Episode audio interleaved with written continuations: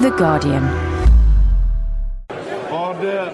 Questions to the Prime Minister. Louise Ellman. Question number one, Mr Speaker. M- Mr Speaker, before listing my engagements, I'm sure the whole House will wish to join me in sending our profound condolences to the families and friends of Senior Aircraftsman Graham Livingston and Senior Aircraftsman Gary Thompson, who were killed in Afghanistan on Sunday 13th April, and Trooper Robert Pearson, who was killed in Afghanistan on Monday the 21st of April. We owe them and all others who have lost their lives a deep debt of gratitude.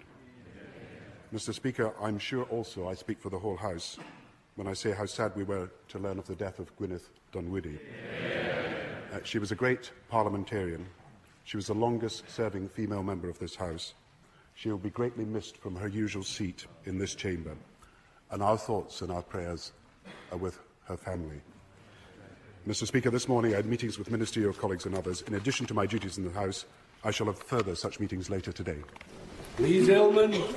Uh, while I welcome the very recently published letter from the Chancellor, I ask the Prime Minister if he will give a specific commitment to bring forward in this financial year specific measures to protect the 5 million people who will be penalised from the abolition of the 10p tax band. Would he agree that such a step would be consistent with the government's successful policies in combating poverty, making work pay and bringing people from welfare into work? Mr. Speaker, for over a decade, with the minimum wage and child and pension credits, this government has done more than any government in a century to tackle child poverty and help low-income families. But as we have found, there are better ways of helping low-income families than the 10p rate. I think I should tell the House that 85% of the benefits of the 10 pence rate go to higher rate and basic rate taxpayers. That there are 11 million people mainly the lowest income people in this country, who get no benefit at all from the 10 pence rate. And that's why, to tackle poverty, we have increased tax credits. And that's why, and that's why Mr. Speaker, in the budgets, we have increased child tax credits, we've increased pension credits, and increased the pension tax allowance. And that's why the Chancellor has said today in his letter to the Treasury Select Committee, repeating what he said yesterday, that for those groups that have missed out the 60 to 64 year olds, that is, pensioners of pensionable age 60 to 64, who are benefiting from the 10 pence rate, we will bring forward proposals, perhaps using the mechanism of the winter allowance, so that they have additional money and it can be paid back to April this year. And that is why also on the working tax credit, where there are issues about young people and issues about part-time workers, we will also bring forward proposals soon, in time for the pre-budget report. Mr. Speaker, we are determined to take action because we are the party of fairness tackling poverty. I would, be, I would prefer, I would prefer to be on this side cutting poverty than that government when they were in power trebling poverty. Thank you, Mr. Speaker. I think we can call this session Prime Minister's U-turns rather than Prime Minister's join the Prime Minister in paying tribute to Senior Aircraftman Graham Livingston and Senior Aircraftman Gary Thompson, who were killed in Afghanistan on Sunday, the 13th of April, and to Trooper Robert Pearson, who was killed this Monday? The whole of this country owes them a great debt of gratitude. I also associate my party with the Prime Minister's warm words about Gwyneth Dunwoody. She was the very model of an independent backbencher and select committee chairman. She spoke her mind, she had no truck with political correctness, she was courageous in her political beliefs, and she. Yes. I can remember exactly where she sat. But she was never afraid to hold any government to account if, they, if she thought they, they were doing the wrong thing, and she'll be sorely missed on all sides of the House of Commons. The Prime Minister's emergency announcement about income tax this morning represents a massive loss of authority. This morning, this morning, we have had panic concessions before coming to the House of Commons. We were told there would be no back down. We've had a back down. We were told he couldn't rewrite the budget. He's rewriting the budget. We were told there'd be no concessions. There are now massive concessions. So, will he tell us is he making these changes because he thought he'd lose the vote next week? we, have said, we've said for some time that we want to do more to help people on low income. And, it, and if, I, if I also, if I, I, if I also say to him this, his party policy two years ago was to abolish the 10p rate. Last year it was to abstain on the 10p rate. This year it is to keep the 10p rate. They are the no, don't know, yes party. They cannot make up their mind what they're going to do. We will be consistent in our desire to tackle child poverty. Consistent. Does the Prime Minister have any idea what a pathetic cut, figure he cuts today? He is, he is making these changes because he thought he'd lose the vote. Or is this like the general election that he cancelled even though he thought he was going to win it? Isn't he just taking people for fools once again? Why won't he admit it? He's not making these changes because he thinks they're right. He's not making these changes because he wants to help the people that he hurt. He's making these changes because he was frightened of losing a vote. Why not admit it? Why not be straight with people? I see his newfound enthusiasm for poverty has lasted only a few seconds. Why does he not address the central issue? And the central issue is we are taking more people out of poverty than any previous government. Now, if we took the advice of the opposition party, we would not have a minimum wage, yet two million people are better off. If we took his advice, we would not have tax credit, yet six million people are better off. If we took his advice, there'd be 10 billion of tax cuts, depriving the poor of the public services they need. Mr. Speaker, the choice is very clear between a Conservative Party that would cut the incomes of the poor and a Labour Party that will increase them.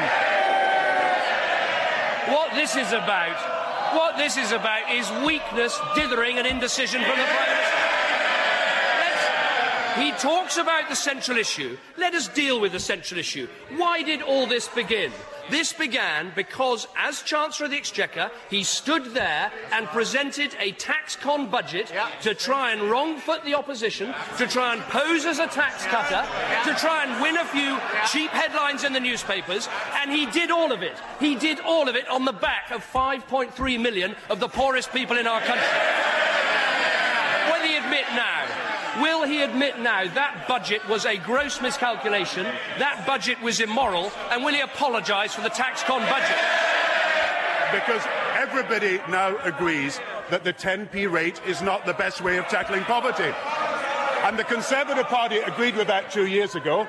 They abstained on the vote a year ago and now are supporting the 10p rate, and nobody believes their credibility in that matter.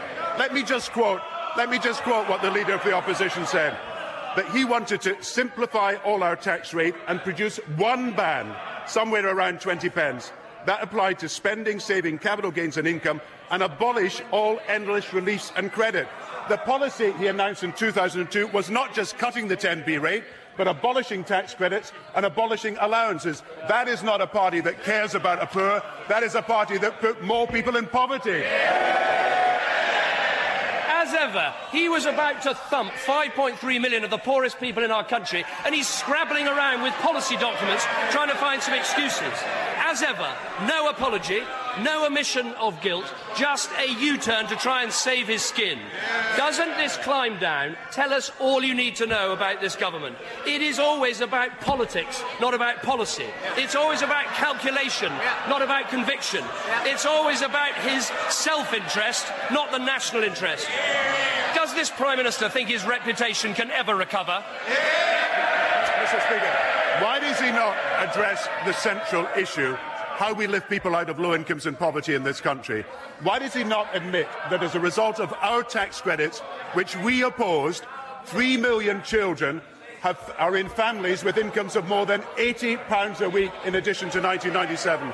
And why does he not admit that there are two million pensioners because of the pension credit with incomes £40 more than 1997? None of that could be achieved by the 10p rate. It can only be achieved by tax credits, which he opposes. And why doesn't he recognise that under this government, a million pensioners have been taken out of poverty, nearly a million children taken out of poverty, three million more jobs created. We are nearer to full employment than at any time in our history, and none of them could have happened if we'd followed the policies of the Conservative Party. The truth is, the truth is that under this government, Yes, I'll tell you what is more. Under this government, there are 600,000 more people in extreme poverty than when they came to power. The Prime Minister talks about the central issue. The central issue here is his massive loss of authority. Was there ever anything more humiliating than a Prime Minister breaking off his talks with the President, asking for an outside line in the White House to beg with one of his PPSs not to resign? This is what Labour MPs, this is what Labour MPs, they should be quiet and listen. This is what Labour MPs are saying. This, Let the Leader of the Opposition speak. Oh, the, the Honourable Lady's too noisy. Far too noisy. And shows uh, Lord High Chancellor, that's his title now. He's too noisy as well. He's a quiet. It's not often you have to give the Lord Chancellor an ASBO. This is, this is what Labour MPs are saying about their Prime Minister. He's losing touch. He doesn't know what fairness is. He needs to see the eyes, he needs to see the world through the eyes of voters. He's like a scared rabbit in the headlights. The Labour peer Lord Desai, the Labour peer Lord Desai said the Prime Minister's leadership style is like porridge. Another week like this and it'll be Cheerios. Isn't it? Isn't it the case? Isn't it the case, Mr. Speaker, that the Labour Party have finally worked out that they've got a loser, not a leader? Mr. Speaker, why, why does he never address the central issues? Yeah, oh, order, order. Allow the Prime Minister to be heard. Prime Minister, oh, order. Mr. Speaker, does he never address the central issue? Child benefit increased from £11 to £20 under this government. The poorest child in the country, £27 under the Conservatives, £75 under Labour. Tackling poverty so that nearly a million children are out of poverty, a million pensioners out of poverty. These are the things we're doing. Now, here is the choice. A Labour government that supports a minimum wage, supports tackling child poverty, pensioner poverty, and has got 3 million people in jobs. And a Conservative Party that would go for 10 billion of tax cuts, the priority going to stamp duty on shares and not to the poorest in the country. I know what side the country is on. The central issue is the Prime Minister's weakness and his inability to hold to a position for longer than half an hour. That is what the humiliating climb down today is all about. But isn't the real lesson of today this? The only time, the only time when this Prime Minister listens to people is when he's faced with personal defeat. And isn't that the lesson that everyone in this country, in London and beyond, should think about on May the 1st? That if, that if they want to send a message to this weak and incompetent government, that enough is enough. Mr. Speaker, they used to oppose the 10p rate. Then last year they abstained on the 10p rate. Then now this year, as a result of their opportunism, they wanted to keep the 10p rate. We are for opportunity for everyone. They are for opportunism in everything. Dawn Butler. Mr. Speaker, OAPs are now able to travel with their freedom passes before 9am. This has been warmly welcomed in my constituency in Brent and all around London and even replicated around the UK. Does my right honourable friend agree with me that the proposal by the opposition to abolish the freedom pass is more, is more dim-witted than dim-witted? Mr. Speaker, I, I am proud of our record on free travel for pensioners. And I'm proud that in London the Mayor has been able to extend free travel to large numbers of additional groups of people.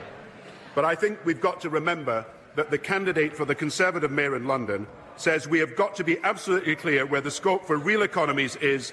The real big ticket is the Metropolitan Police and Transport for London. That's where the real savings, believe me, are to be found. So the choice is very clear. Investment in transport under Labour, cuts in transport under the Conservatives.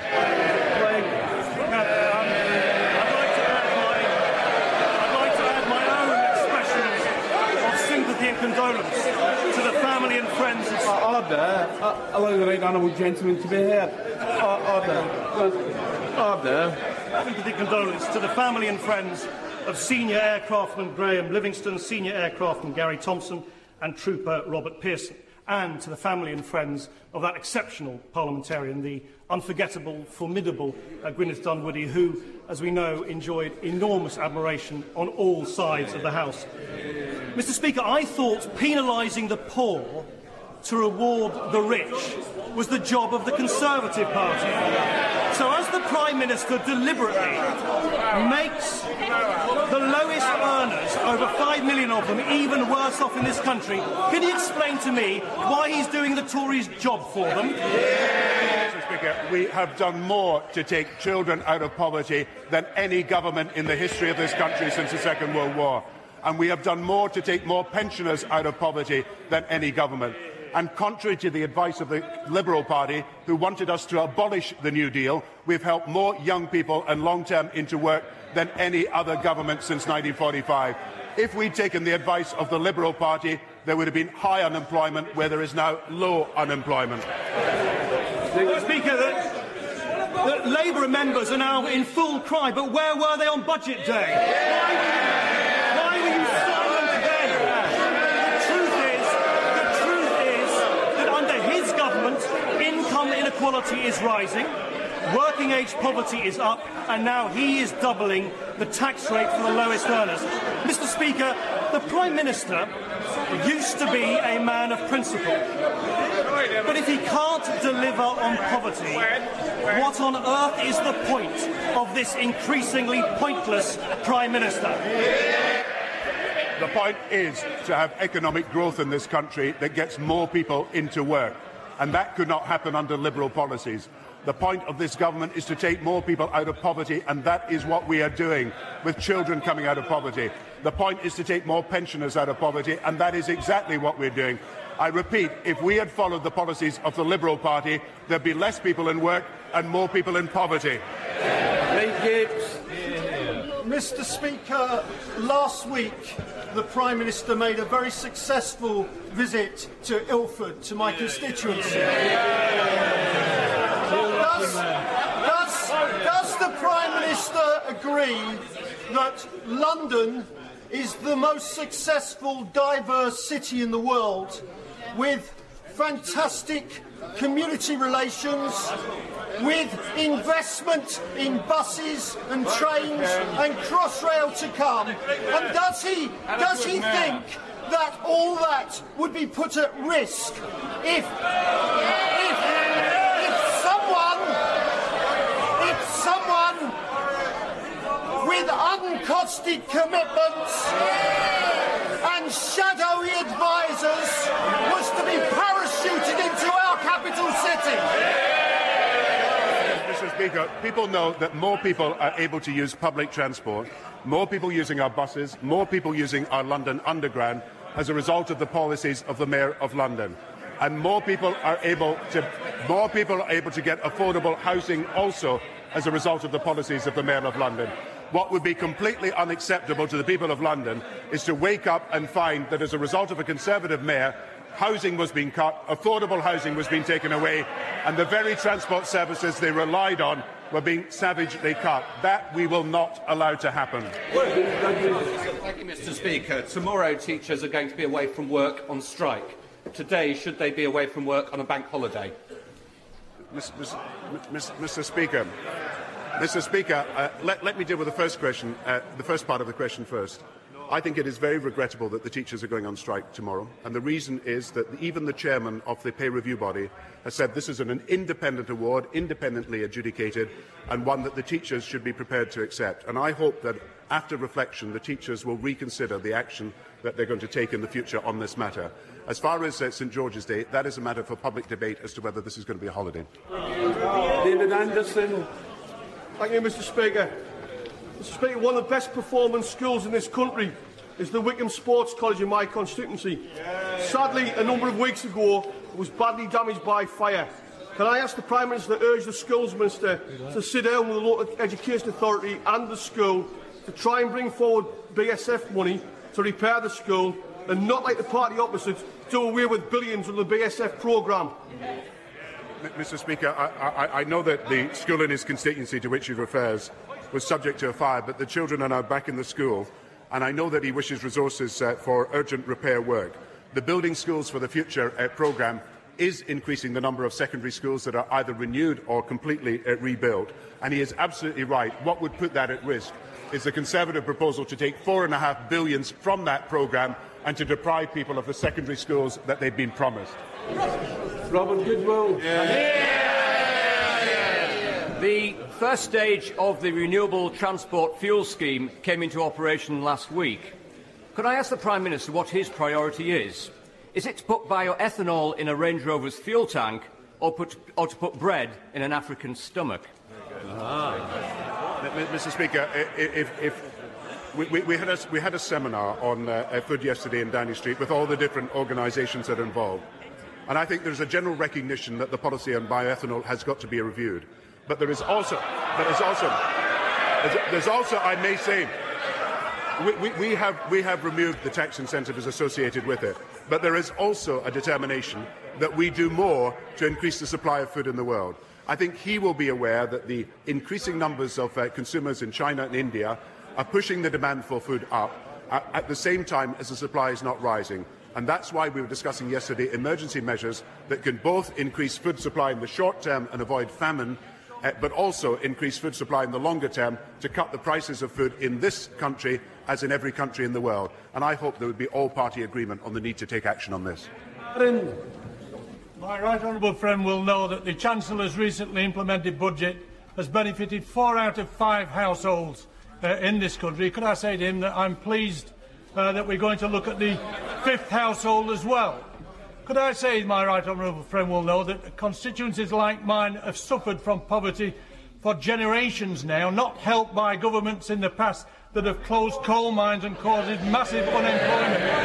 And that this government has no lessons to learn from the anti-poverty lobby sat on the opposition benches. Mr Speaker, uh, we have halved unemployment in the last 10 years. There are 3 million more people in jobs. We have virtually eliminated long-term youth unemployment. We could not have done that without the New Deal, opposed by the parties opposite. We will continue to create jobs they are the party that in government created mass unemployment. James Gray. Mr Speaker, the Prime Minister claims to be the party that looks after jobs. Will he explain why it was that this week uh, the chicken factory in Sutton Benger, in my constituency, was closed and loss of 450 jobs. Hard on the heels of High Grade in Chiflenor with 600 jobs. Hard on the heels of St Ivel in Wootton Bassett, 500 jobs. Hard on the heel of Dyson moving 1,000 jobs offshore. Does the Prime Minister take any personal responsibility at all for the meltdown in manufacturing in my constituency, or is it all somebody else's fault? Ah. Of course, whenever uh, jobs go in any particular part of the country, uh, that is a matter to be regretted. But the important thing is that we are creating more new jobs and creating them more quickly than other countries. And I just have to remind them that employment in the last figures was at record levels 29.5 million people in work, 3 million more than 1997, and employment is up in every region and country of the United Kingdom. Our unemployment rate contrasts with a rate twice that in Germany and France, rising in America, and I think he should give some recognition of the fact that even in difficult global times, we are continuing to create jobs and continuing to bring unemployment down. John McFall. I welcome the Chancellor's letter to me this morning on the Treasury inquiry and the 10 pence tax rate and his clear commitment in particular to help the low paid, without children and the pensioners under 65 and make those changes backdated to this financial year. The Prime Minister will be aware that the Treasury Committee has identified four groups and our inquiry will be reporting before the report stage on the finance bill. Can I seek the cooperation of the Prime Minister to seriously consider our recommendations and contemplate any further measures which the Treasury Committee would propose in this inquiry? I just have to point out to, to the Treasury Committee that when uh, you look at the figures, 70% of those people uh, who were losing in the budget are people with incomes above £20,000. And while there are many people who are low paid and on low incomes that are now being helped by the child tax credit, which we've raised, and by pensioners' tax allowances, which have been extended, and by the pensioner credit, which is uh, rising, and by the working tax credit, there is more that can be done in those two areas that I've talked about, helping pensioners 60 to 64, uh, and we will bring forward proposals soon, and equally helping those on low pay who are part of uh, who are part of the low-paid group in our society but not part of the working tax credit. Now, that is what we are going to look at over the next uh, period of time. Obviously, we'll do so in consultation with the Treasury Select Committee, but it is important to recognise uh, that of those who lost in that budget, 70% were above £20,000. Peter Lilley, Dari Taylor. Mr Speaker, uh, would my right honourable friend agree with me that the Army Cadet Forces, who are national voluntary youth organisations, are excellent and the best youth organisations in Great Britain today. They're organised by enthusiastic staff and by officers. My detachment, the Durham ACF, takes seven, 700 youngsters away during a summer holiday, many of whom would never go away on holiday. Would my right honourable friend announce to the House today what further my government is prepared to do to support the future of the Army Cadet Forces? I'm grateful to, to, my, to my friend because she works with her local Army cadets and she plays a very prominent role in the Army cadets in her area. And I've been hugely impressed by the good work of our cadet forces, the Combined Cadet Force, the Sea Cadet Corps, the Army Cadet Force and the Air Training Corps. And they do develop a sense, sense of uh, self-reliance and service to the community amongst young people. And I praise all adults who are being involved in this. Uh, we will uh, provide uh, extra money to help the development of cadet forces, not just in uh, some schools, but right across a whole range of uh, schools. And of course, we are committed to providing more money for positive opportunities for young people in this country. The cadet forces play an important role. We are determined to extend them. Lee Scott. Prime Minister, my constituents in Ilford North arrive home late at night, late at night, to find some unmanned stations is this not, and would you agree with me, that the current moribund Mayor of London is letting them down, and hopefully next week we'll have a Mayor of London who will protect their safety? Yeah. Well, if that is the case, the last thing that that party would want to do is to cut spending on transport, but that's exactly what the policy of the party is. Lynn Brown. Thank you, Mr Speaker. People on good salaries tend to ensure that they're paying the correct amount of tax and taking advantage of any tax concessions or tax relief that's available to them. People on low incomes do not. Will my right honourable friend ensure that there is a concerted and sustained effort to ensure that people are taking full advantage of the tax credits and concessions and benefits that they are entitled to? Yeah, yeah, yeah, as, as my honourable friend says, tax credits uh, are important, and they're important because they can take people out of poverty. And that's why, whether it be tax credits or whether it be council tax benefit and housing benefit, we are promoting an awareness campaign targeted at pensioners so they know of their rights, so they can apply for the benefit, and we are determined that all the benefit that is due to pensioners and others gets to them as quickly as possible. Farron. Thank you, Mr Speaker. Uh, the Westmorland General Hospital is the major provider, or the provider, of acute, coronary and other medical services to an area larger than Greater London. But those services are proposed for closure later this year. That would leave, if we believe our local ambulance service, which of course we must, that 63% of my constituents would take more than the golden hour to get to hospital in the event of a stroke or a heart attack. Will the Prime Minister take a personal interest in this matter and will he agree to meet with me and local health professionals in South Lakeland to help resolve it? Yeah. Well, obviously, I shall, I shall look at uh, what he says and the facts he brings before me, but I think he's got to put this in its proper perspective that we've doubled expenditure on the National Health Service. There are 30,000 more doctors, there are 80,000 more nurses, and 110 hospitals have either been built anew or are being refurbished. Of course, I will look at what he says, but I think he should put it in its proper perspective. There is more investment than ever before in the health service in his area. Nigel Griffiths. Will my uh, right honourable friend send a clear message to Robert Mugabe to stop brutalising legitimate opposition, to listen to the democratic will of that country, and to go? Yeah. Yeah. Mr. Speaker, I, I agree with uh, my honourable friend that a, a message should be sent from the whole of the United Kingdom that what is happening in Zimbabwe, failing to announce an election result, trying to rig an election result, is completely unacceptable. And I call on the whole world to express its view that this is completely unacceptable to the whole of the international community. We will promote, we will, because of what's happened in South Africa, uh, where there is an arms shipment trying to get to Zimbabwe, uh, we will promote uh, uh, proposals for an embargo on all arms to Zimbabwe. And at the same time, we ask all the African Union observers and international observers to make their views known about the unfairness of this election. Nigel Waterson. If the Prime Minister will not say sorry for the 10p tax fiasco, will he at least apologise for last night voting down the restoration of the earnings link for the state pension? Or, or, is, or, is, or is sorry the hardest word? Yeah, yeah. Mr. Speaker, uh, perhaps I could remind him it was a Conservative government that abolished the earnings link on pensions. And perhaps I can also remind him it is a Labour government that is committed to restore it. And the reason is, and the reason is we take seriously our responsibility to the dignity and security of everyone in retirement. And we will restore the earnings link for pensions. Order. A point of order, Mr. Uh, Mr. Speaker, on Monday, the House heard, under parliamentary privilege, a savage attack on Mr. Mohammed Al Fayed. Could, the, Mr. Speaker, you tell me whether any redress at all exists for people who are traduced even under parliamentary privilege? Uh, uh, order. Privilege is absolute. Order. You know? Well. For more discussion and analysis, download Guardian Daily. That's the Guardian's news podcast, available first thing in the morning, Monday to Friday. For more great downloads, go to guardian.co.uk forward slash audio.